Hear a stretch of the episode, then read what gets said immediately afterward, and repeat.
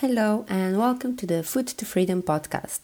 The aim of this podcast is to help you improve your relationship with food, eating, and your body so you can live a healthy, happy, and thriving life.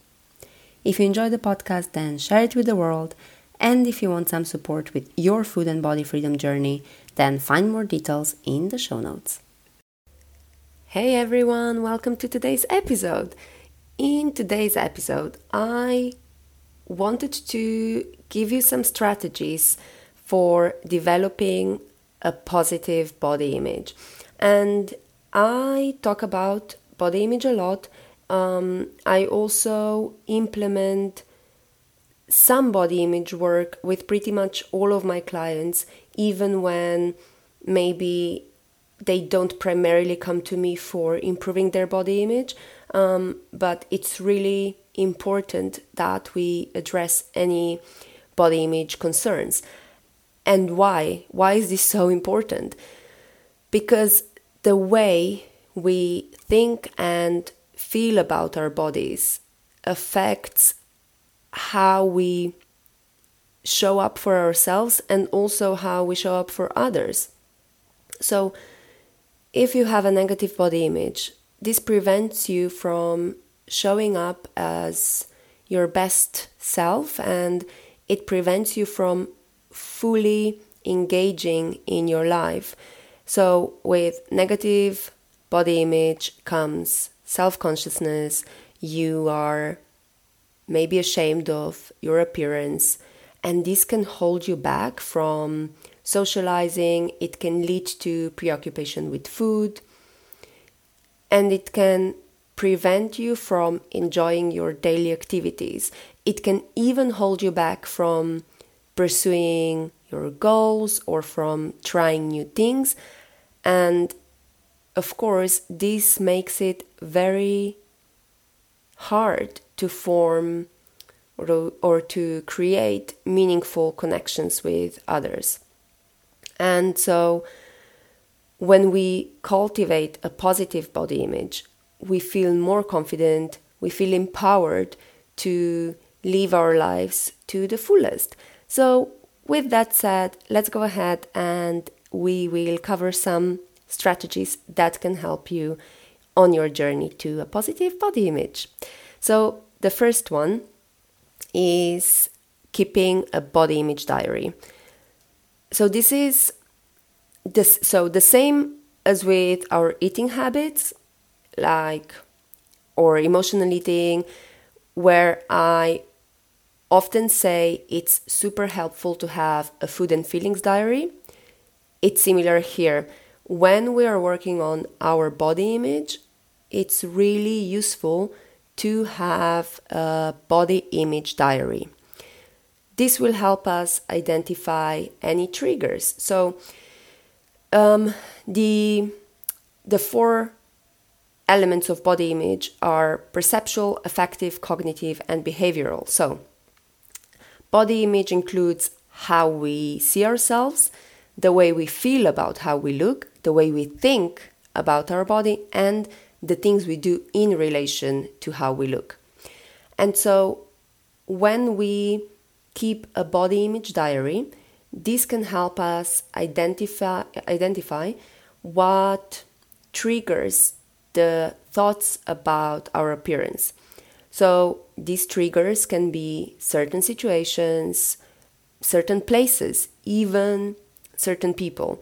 And by noting these things down, we can then observe how these thoughts make us feel and also how we react to those feelings. What do we what do we do in response? So if you decide to keep a body image diary, a few helpful prompts here would be what am I feeling? What happened to lead me to feel this way? What am I saying to myself? And how am I reacting or wanting to react? So keep this diary for a few weeks and see what comes up. And really important, just use these as data. Don't, well, try not to assign it any meaning. Um, we don't use these to then be hard on ourselves or engage in critical or negative self talk. We just use it to gather some data and then decide how we can address it. The next thing that can be helpful helpful um, is identifying and challenging any unhelpful thoughts. So things like dichotomous thinking, um, thinking in extremes, either I look perfect or I'm a complete mess, or pay attention to any unfair comparisons. So you might be comparing yourself to some unrealistic or extreme standard or someone else. Um, another common one is selective attention. So this is when you focus on an aspect of your appearance, of your body that you dislike, and you disregard the rest of your body. So you might be thinking, oh, I hate my arms, and you just focus on that without paying any attention on the other parts of your body. So the the body image diary can also help you with identifying these thoughts and then challenge them. Ask yourself whether you know these thoughts are true or do you just feel that they are true? And is there any evidence to support these thoughts? And then the next one be mindful of your body checking behaviors. So, body checking behaviors are things like weighing yourself, checking yourself in the mirror, or maybe pinching body fat, uh, body fat, um, comparing yourself with others. If you are on a health or fitness or a fat loss journey, then you might also be taking progress photos or measurements measurements and usually we don't realize just how often we check our bodies. And of course checking our bodies is a constant reminder that we need to pay a close attention to how we look and that we need to closely control that. It reinforces the focus on our body weight and shape and on our appearance. We are then constantly preoccupied by how our body looks, and that just makes it impossible to improve your body image. So, pay attention to your body checking behaviors. You can also write down anything that you observe with that, and you can again use the body image diary to write down anything that you notice when it comes to your body checking behaviors.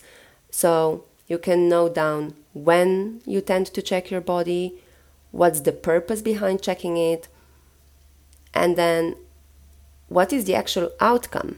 How does that make how does checking your body make you feel? And then write down any realizations. So once you are aware of your body checking habits, you can then decide what you might want to do about them. You can reduce them or limit, you can even completely remove them, or you can decide to postpone them. So maybe you decide on checking your body in the mirror only a couple of times a day and not every time you go to the bathroom or you can decide to completely stop weighing yourself for a while if this is something that is triggering for you.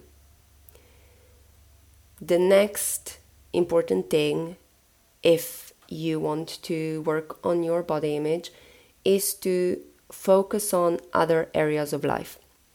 So, when you are preoccupied with your appearance, it's very, very difficult to live your life to the fullest. You find yourself being distracted by your thoughts and your feelings about how you look, so you can't fully engage in the in the other things that you have going on in your life and that are important to you. So take some time to write down everything that you value in life your relationships, career, your health, and then think about how your body image affects those areas. Now imagine how would your life be different if you weren't preoccupied with how your body looks? How would your relationships be different? Would you spend your time differently if this focus on your body wasn't constantly there?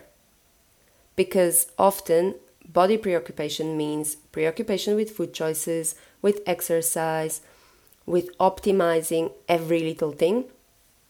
And of course, that gets in the way of having meaningful relationships and a fulfilling life. So consider what is important to you and decide on one thing that you can do this week, for example, that is in line with that. And finally, body functionality. I speak about this often, and I have a whole, very short episode on it. Um, it's episode two, so go check that out. The main message is that we are often so concerned about how our body looks that we don't even consider everything that our bodies allow us to do. Just, just ask yourself this couple, these couple of questions. Um, how often do I check my body? And how often do I think about everything that my body allows me to do? These two are very often quite imbalanced. And when we shift this balance, it is much easier to then show our body respect and to take care of it and honor it the way it deserves. So I definitely encourage you to check out that episode. Great, so these are a few things that you can consider if you're ready to start improving your body image. And I promise if you are, if you start with just one thing, you will notice a difference. Um, I hope this was helpful and I hope you have a great rest of your day. I hope you enjoyed this episode. If you think someone else might benefit from it, then please share it with them. Thank you for listening, and I'll catch you at the next one.